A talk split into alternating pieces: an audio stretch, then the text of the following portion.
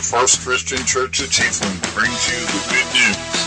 And now, Tom Show. Today I want to preach a sermon I've entitled Two Sides of a Leaven Lump. I'd like to start by reading in Matthew chapter thirteen. One little verse in Matthew thirteen this morning. Verse thirty-three says, "Another parable Jesus spoke to them. The kingdom of heaven is like leaven, which a woman took and hid in three measures of meal till it was all leavened." And then in Luke chapter thirteen, Luke chapter thirteen, I'd like to read two verses, verses twenty and twenty-one, where it said, "Then Jesus said, 'What is the kingdom of God like? And to what shall I compare it? It is,'" oops, I'm sorry, I'm on the wrong verse. "And again, God," Jesus said, "'To what shall I liken the kingdom of God? It is like leaven which a woman took and hid in three measures of meal till it was all leavened.'" Let's pray. Holy God and Father above, we truly are grateful once again for the opportunity this morning to be together, to share together, and to learn. And we've enjoyed the, the blessings of the Lord's Supper and, and prayer, and we've enjoyed the time of proclaiming you in song, giving our tithes and offerings. And now we have the opportunity to study your word. And as we learn more about the parables of Jesus, I pray, Lord, you'll help us to understand this small parable about the leaven, the woman, and the meal that was used. And Lord, you'll help us to understand the differences in the leaven lump, the two sides this morning. For this I pray in Jesus' name. Amen.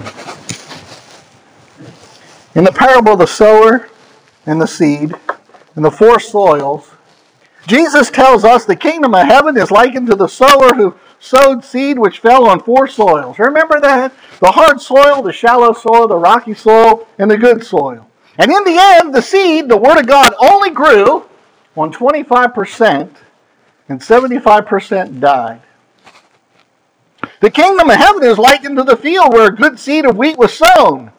But an enemy sowed tares or weeds, which looked just like the wheat, and both grew together. And in the end, the tares were gathered and cast into the fire and burned, and the wheat was led uh, into the barns. And the kingdom of heaven is likened to the mustard seed.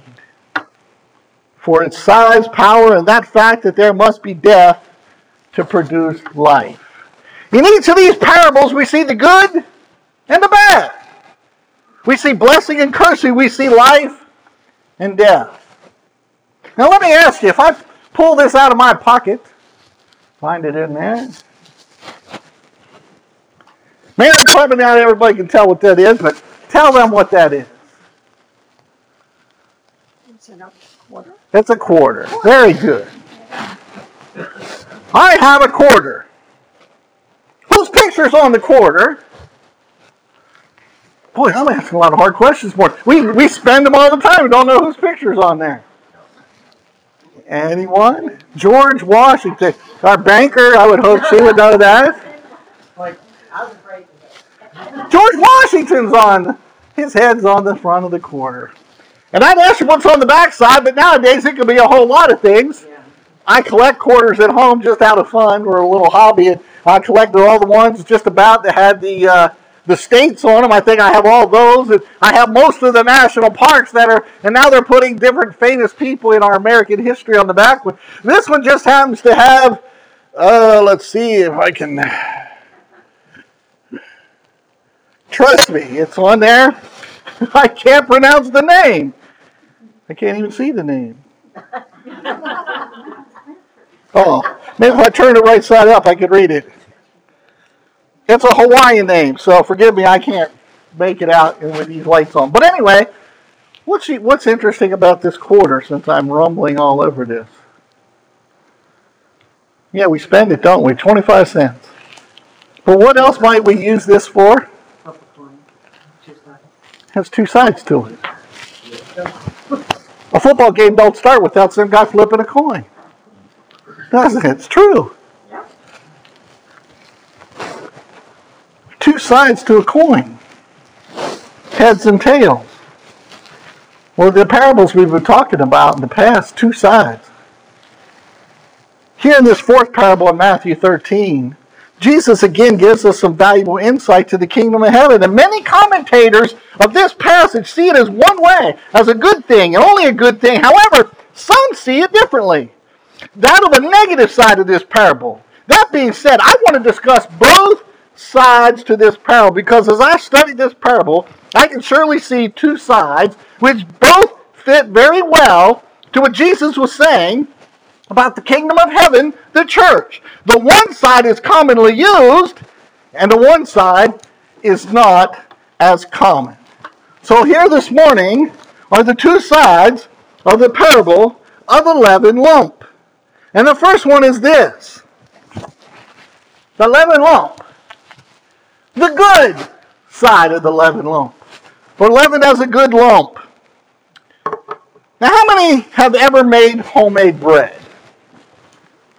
Quite a few of you made homemade bread. What do you put in the dough to make it rise? Yeast. Yeast.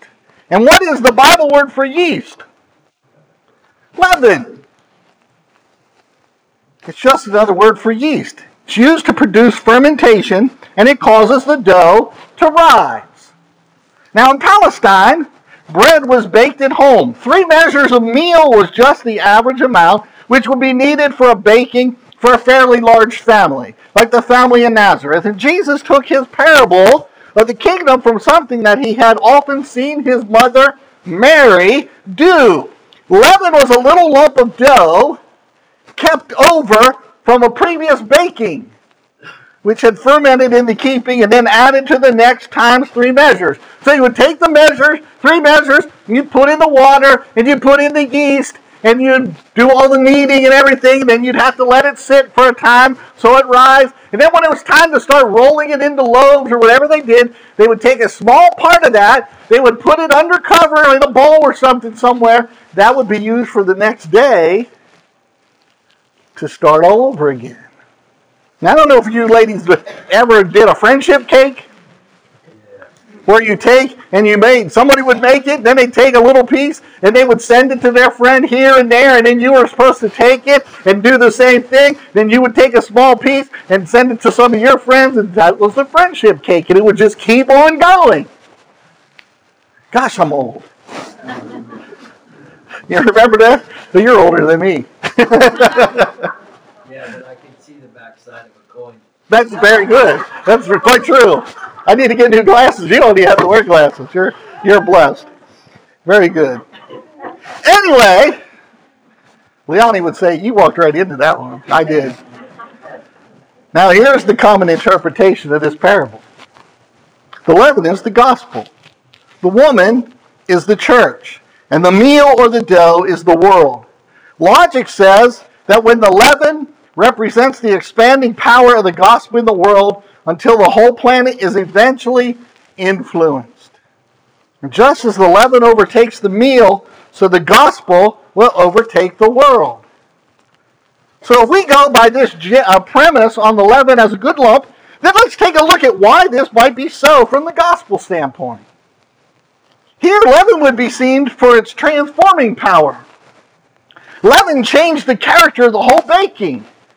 Unleavened bread is like a water biscuit or a wafer.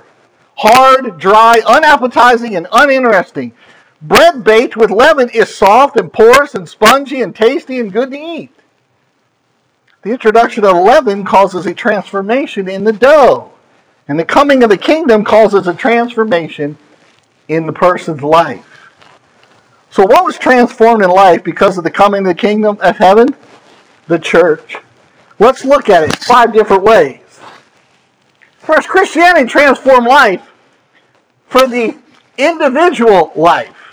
The individual life.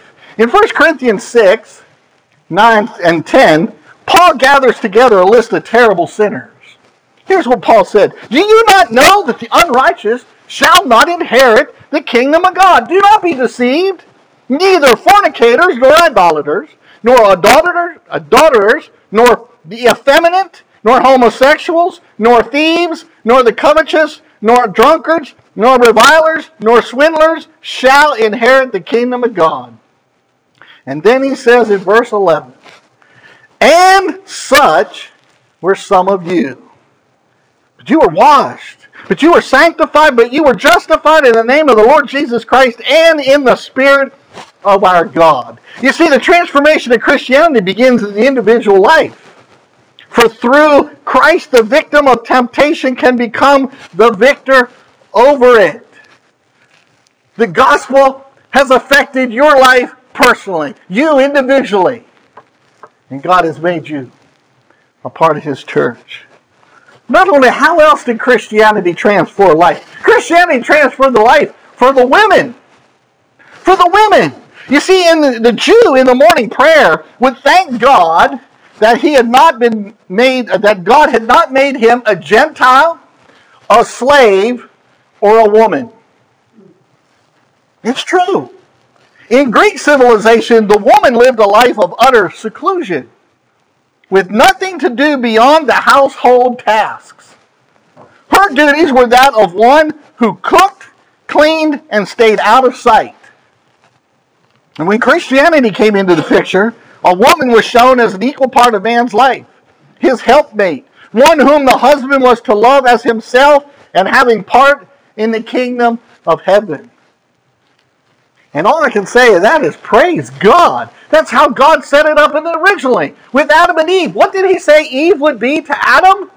A helpmeet.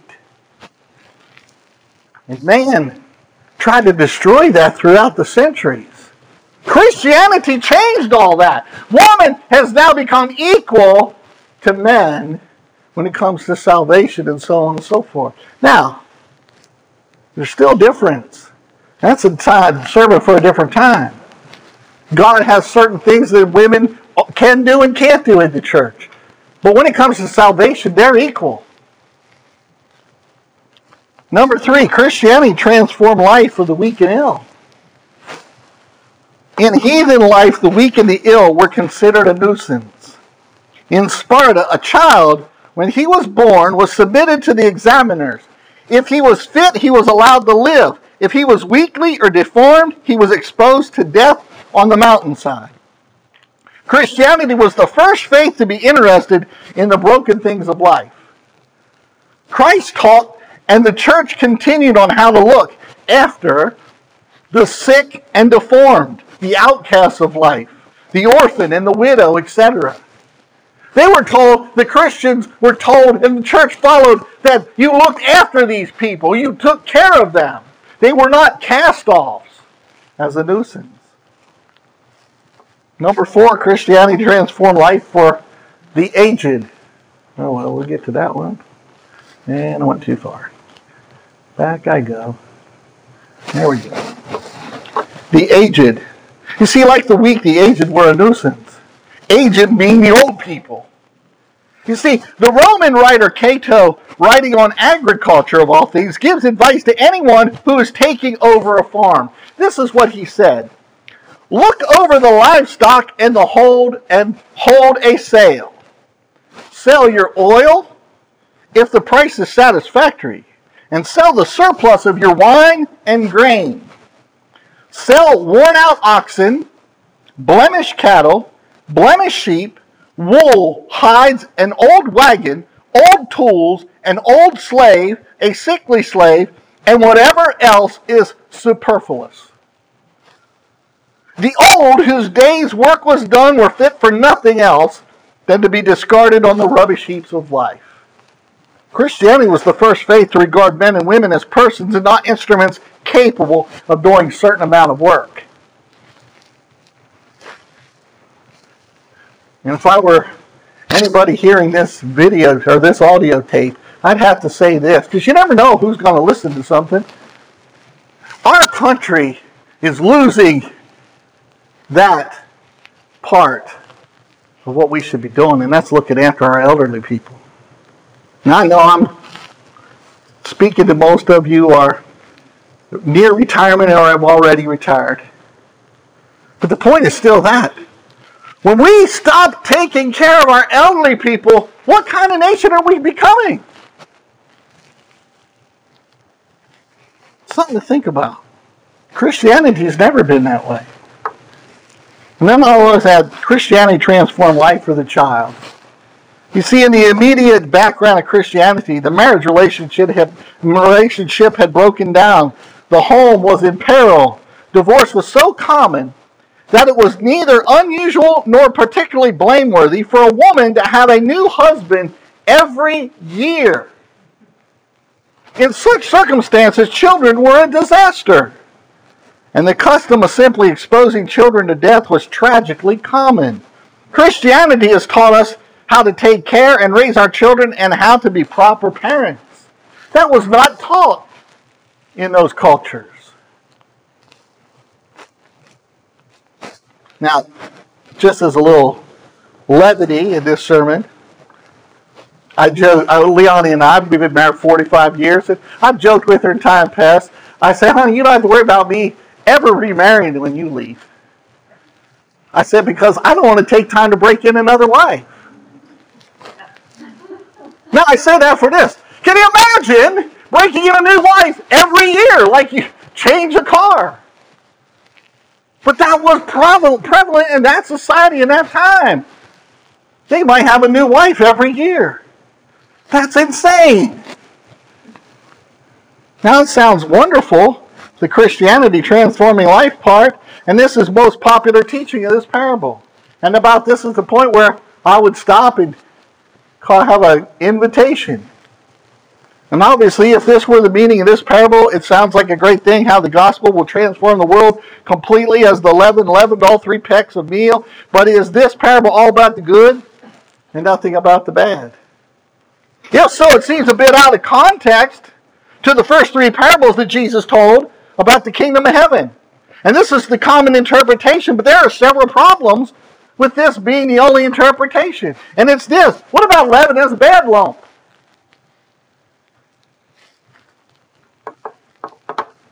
Now I'll tell you, as I read this thirteenth chapter, and I've already done sermons on these other parables, they all have a good side and a bad side. It just seems rather strange in the context that we're following here, as Jesus gives, that this is a parable all about the good stuff. Because I don't think it is. There's some bad stuff to this parable, and that's what I want to share with you now. Now understand, the Bible does not teach that the whole world will be influenced by the gospel. Yes, we are to take the gospel everywhere, to every tribe and nation, and we're trying, but failing. In Second Timothy three, one through five, it says that in the last days, perilous times shall come. That doesn't sound like a spiritual awakening, does it? The Bible says there, just before Christ returns, it will be as it was in the days of Noah, that they were eating and drinking and being married. Now I can tell you from yesterday, at the Watermelon Festival. I'm just standing back watching. That's, I do that pretty good. I try to watch and I analyze stuff. And as I was standing back and watching people, and J B was out there, and he'd ask somebody if they'd like a, a bracelet. Well, you ask a kid, a kid, they'll take anything for free. The kids were more than happy. But he'd ask, do you, under, do you know the plan of salvation? No, I'm not interested. They just walk away. They didn't want the bracelet. They didn't want the pamphlet. They didn't even want to talk about salvation. Or they'd say, yeah, I know the plan of salvation. And off they'd go. They still didn't want to hear your take on the plan of salvation. Well, that to me, that don't sound like the whole world's being transformed by the gospel message. So let's talk about two thousand twenty-three, similar to the days of Noah. What's, what's about to say? Well, first, there's a preoccupation with physical appetites. Everyone is always looking for new ways to please the flesh, aren't they? Whether it's what they their diet, too much food, not enough food, or various other ways that they want to please their physical appetites. You know, disregard for the sanctity of marriage. It is viewed as disposable or unnecessary, single parenting, homosexuality running rampant. It breaks my heart at so many times when people say, how long have you and Leonie been married? And I say, forty-five years. Really? That's crazy. It's like people can't rejoice with me to be married to the same woman for forty-five years. Well, how did you put up with her that long? Well, maybe you should ask, how she put up with me that long? When I people, when I tell people forty-five years, I want that. I don't know. Maybe I'm asking for too much. I want at least a way to go. That's awesome. Play the brass band or something. I get excited when people say they've been married five years. I think they're doing something in today's society. What about the widespread violence? Do you know that our prisons today hold living convicted killers of more than one hundred thousand Americans? Did you know that more than fifteen thousand Americans are killed each year by drunk drivers? Did you know that more than four thousand Americans are killed each year by illegal aliens? And we don't want to do anything with our borders. Did you know that more that we are a violent nation in a world that is filled with violence? So we have preoccupation with physical appetites. We have disregard for sanctity of marriage. We have widespread violence. We have rampant illicit sex. Man continues to find new ways to express their perversion. It's all over T V, the internet, now on public display, on college campuses and beaches, and our amusement parks. Every street corner, it seems, it all begins in the wicked imagination and thoughts of man's own mind. And the similarities between the pre-flood world and two thousand twenty-three are astounding. The Bible says that men shall get worse and worse, not get better. We are spiritually and downward, not evolving upward. Evolution has us getting better. Sin tells us we're getting worse. We're going downhill fast. Paul, Peter, and Jude all speak of the falling away of many before Christ's return. Men will not endure sound doctrine. They will turn away their ears from the truth and turn to fables. Is that today or what? The previous parables. I talked about the sower of the seed and the four soils. There, twenty-five percent was good. twenty-five percent out of the four soils. That left seventy-five percent died. Now, the wheat and the weeds, what was that? That was fifty percent. So when you start doing the math, you realize this.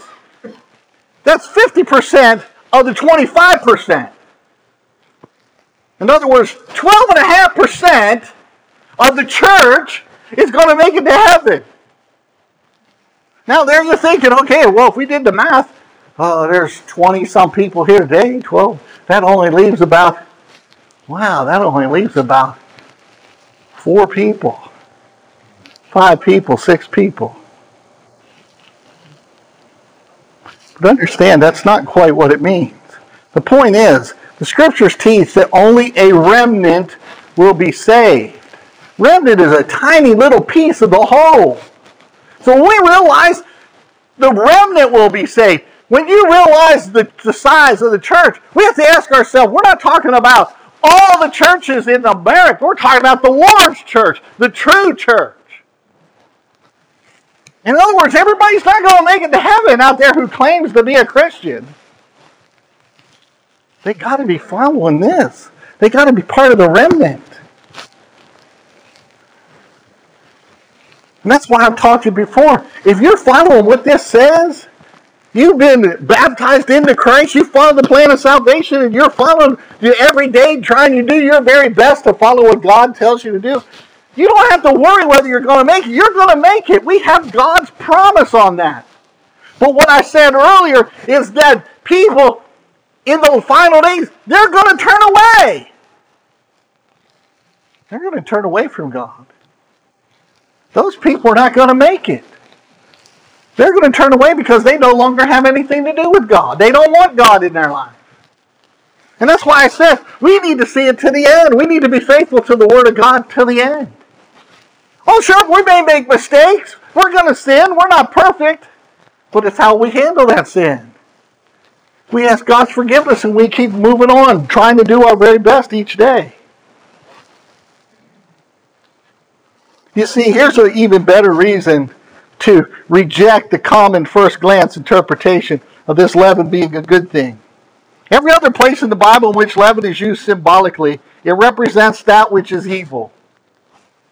The word leaven is used seventeen times in the New Testament. They're always used to represent evil, except this parable. And that should make one wonder. Here's some references. Luke twelve, verse one, symbolizes, or symbolizes hypocrisy. Matthew sixteen symbolizes false doctrine. Matthew twenty-two symbolizes worldliness. First Corinthians five symbolizes evil conduct. Galatians five symbolizes legalism. That's all talking about leaven. If leaven is suddenly good in our text, then it is not consistent with the rest of the Scripture. So what is the interpretation of the meal, the woman, and the leaven? Well, it's this. The meal represents communion in the worship. And we might think, oh, well, that's a good thing, isn't it? It is, except when it's not a good thing. You see, if you were a Jew in those days and heard this parable, you would have caught the phrase, three measures of meal. It was a common purchase. When you hear that some woman was has hid leaven in the meal, you'd say, what a dirty trick! What an abominable woman! Why? Because the key is the three measures of meal. That's what you'd take to the temple as an act of worship. The Old Testament book of Leviticus speaks of the meal offering, which was typically made up of three measures of meal. And they would grind up the meal very fine, then add oil and frankincense and bake a cake. They would take it to the priest in the temple where the fire of God would consume it, and it was the meal offering. So the finely ground meal represents the even, sinless character of the Lord Jesus. No lumps or inconsistencies. What do you think then that the oil would represent? The oil represents the Holy Spirit. And the frankincense represents the sweet savor of His holy life. And the fire stands for His sufferings on the cross. Now there were two things you were not allowed to put in the meal as a Jew. You know what those two things were? Honey or leaven. No honey, because that represented natural sweetness, and Jesus' sweetness was supernatural, divine, not of this world. In other words, He was not just a good person, but the Son of God. And no leaven, because it always is a picture of sin in the Bible, and our Lord was sinless. And it says in Leviticus two eleven, no grain offering which you bring to the Lord shall be made with leaven, for you shall not offer up in smoke any leaven or any honey as an offering by the fire of the Lord.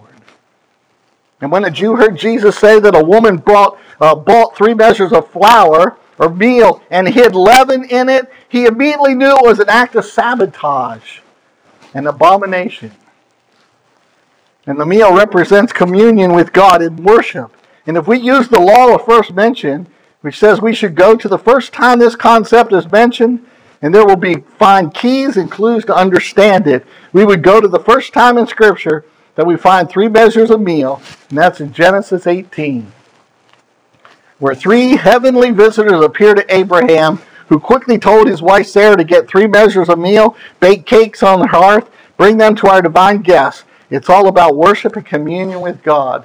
And if it's done wrong, then it was ruining the worship. Number two was the woman. What about the woman? No offense, ladies, but this is confusion in worship. Confusion. Who or what are we to understand by the figure of the woman in the parable? Is she only incidental or is she essential to the parable? You see, the majority of expositors seem to neglect her presence in part. Perhaps they feel that her inclusion was natural because as sowing seed is a field uh, in the field of, is for a man's work, so bread making at home is a woman's work. But there's far more to what the woman does in the parable. As Jesus, in uttering it, turned from the agricultural realm to the domestic. Symbolically speaking, the Bible uses the figure of a woman in threefold way. First, as a kingdom. Two, as a city. And number three, as the church. So no offense to women, but it appears she stands for com- confusion in worship. You see, first of all, the Bible also uses a woman to describe something being wrong religiously. From Old Testament to Revelation, it is so. Again, not politically correct, but God point, God's point is made quick, uh, clear. Another reason in Matthew thirteen thirty-three, it is done deliberately. You see, it was no accident. It was done with malice and premeditation. You read the words there. She took leaven and put it there on purpose. It says she hid it. And that's the devil's goal. To poison true worship and taint the hearts of believers and contaminate the church of Christ. He uses formalism, ritualism in many churches. He uses liberalism and many other weapons to inject poison into true worship, including the tool of distraction. And many churches simply don't have their eye on the ball and are being led more by our society than by the Scripture. And we need to worship in spirit and in truth. And that means we must be on our guard for what the devil will try to sneak in on us. The woman in our text not only did what she did deliberately, the word took, but she also did it deceptively. She hid it. She didn't put it in, she hid it in. Yet another good reason to reject what the leaven is the gospel. We don't sneak the gospel in, as many churches are trying to do. No, we are upfront with the gospel. The truth shall set men free. We don't try to trick people into getting saved. Jesus always encouraged people to count the cost of following him. New evangelicalism is saying we need to entertain, water down our message, slip in truth on them somewhere along the way after they are hooked. But we aren't to hide the gospel, we're to preach it. And I've shared with some of you before, soon after I took this position as your preacher, and I'm standing up here preaching for the first few weeks, I had a few people come to me afterwards and say, Brother, we uh, we really think you need to tone it down a little bit. All this talk about baptism and everything. I said, Really? I said, Well, I'll say this to you. It's not going to happen. So either tell me now that you want to get a different preacher or just get ready for it, because I'm not going to stop. Toning it down? Really? To me, that's water down the gospel. So lots of people will come and enjoy themselves. It'll be a happy time.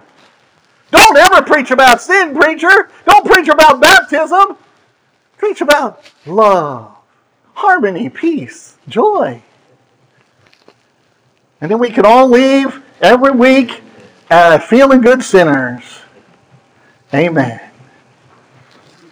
Well, I've told you, I'm still here. I haven't been fired yet.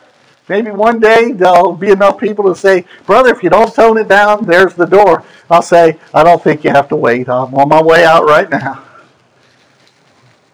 Someone said, our job is not to make the gospel appealing, but to make the gospel available. And then, the third part of the bad part of the leaven lump is this. It's the leaven itself. It's corruption into worship. You see, the leaven stands for corruption. Matthew sixteen shows us three types of leaven to avoid as the church. And the leaven of the Pharisees, which is legalism. It's legalism. You see, the disciples thought he was talking about bread in Matthew sixteen. But he was talking about doctrine. That was the legalism. They arranged their faith into a list of do's and don'ts. They made a critical mistake of outwardly conforming to the law, even though they had inward corruption. You remember, Jesus said, beware the leaven of the Pharisees? And they thought, the disciples said, well, it's because we didn't bring any bread. And he said, no, it has to do with their legalism. They made life miserable for people as they went around like pious police checking up on everyone. For example, the Old Testament spoke of being ceremonially clean before partaking of food. The Pharisees took that and embellished it to a ridiculous degree. They said, you have to wash your hands with half an eggshell of water poured over the fingers so that it would drip down off the elbow so many times. And if you didn't do it exactly as they described, then you weren't ceremonially clean. You know, they would make these laws for everybody else, and they would just keep embellishing them. But then they themselves wouldn't do it.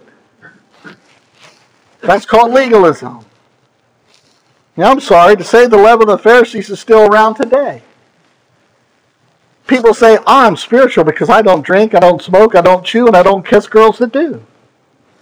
And you can come to church three times a week and be as carnal as an old goat. And true spirituality doesn't work its way from the outside in, but from the inside out.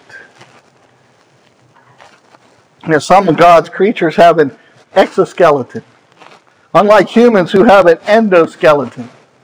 Lobster Christians have been injected with the leaven of the Pharisees. They have their convictions on the outside, But they are cold, unkind, unloving, and will pinch you with their list of rules. That's what legalism is. Then there was the leaven of the Sadducees. Leaven of the Sadducees, which is just the opposite of the Pharisees. The Pharisees added to the Word of God a list of over six hundred rules. The Sadducees, they took away from it. It's like the Pharisees were the, for lack of a better word, the conservative, the Republicans of the day, and the Sadducees were like the Democrats, the liberals of the day. You see, they uh, they didn't believe in all kinds of stuff. Acts twenty-three eight says, "For the Sadducees said that there's no resurrection, nor angels, nor spirits, but the Pharisee acknowledged them all." The Pharisees said, yeah, there's a resurrection, there's a spirit, there are angels. And the Sadducees said, oh no, they're not. We need to beware, and may we always stand for the fundamentals of the faith. Today it's hell and literal fire that are under attack, or the virgin birth, or was Jesus a phony, or the entire Bible inspired. You see, may we never be guilty of allegorizing the miracles of the Bible, or the return of Christ, or the end of the world. In other words, they're not just things that are made up, not nice little stories. So pray that we never give into the temptation to trim the message. And then what about the leaven of materialism? And he, Mark eight fifteen says that he was giving orders to them saying, watch out, beware the leaven of the Pharisees and the leaven of Herod.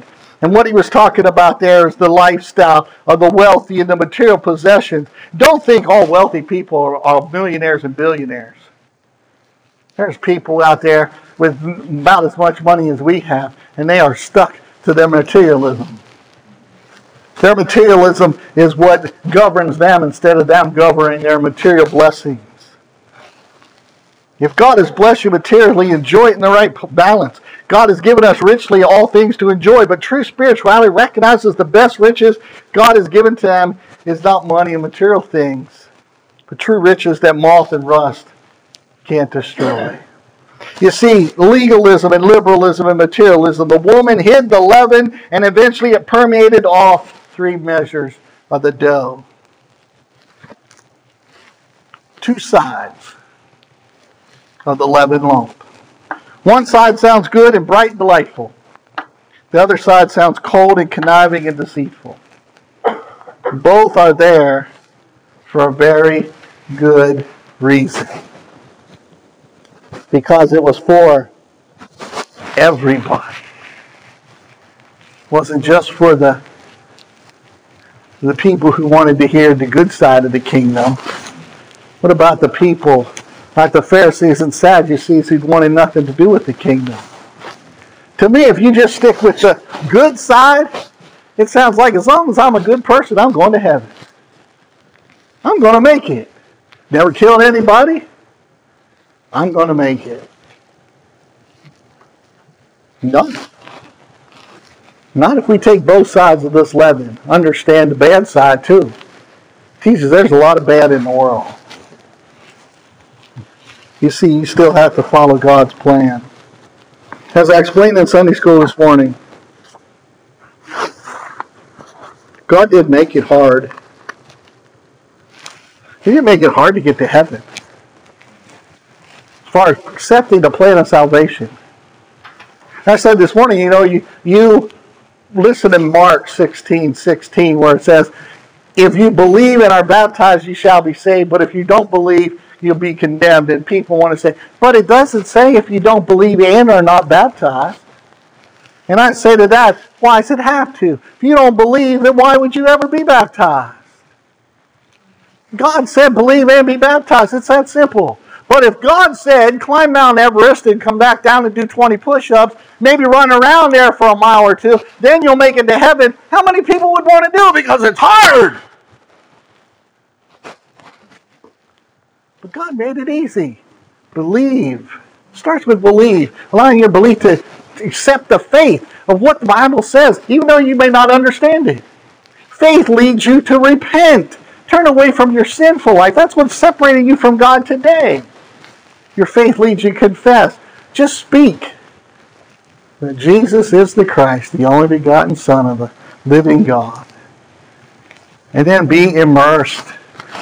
plunged in the water, to be raised up, the sins are washed away, you're filled with God's Holy Spirit. And then the hard part starts, being faithful. But God didn't say it was impossible. The key to me is this: God doesn't call wimps to be Christians.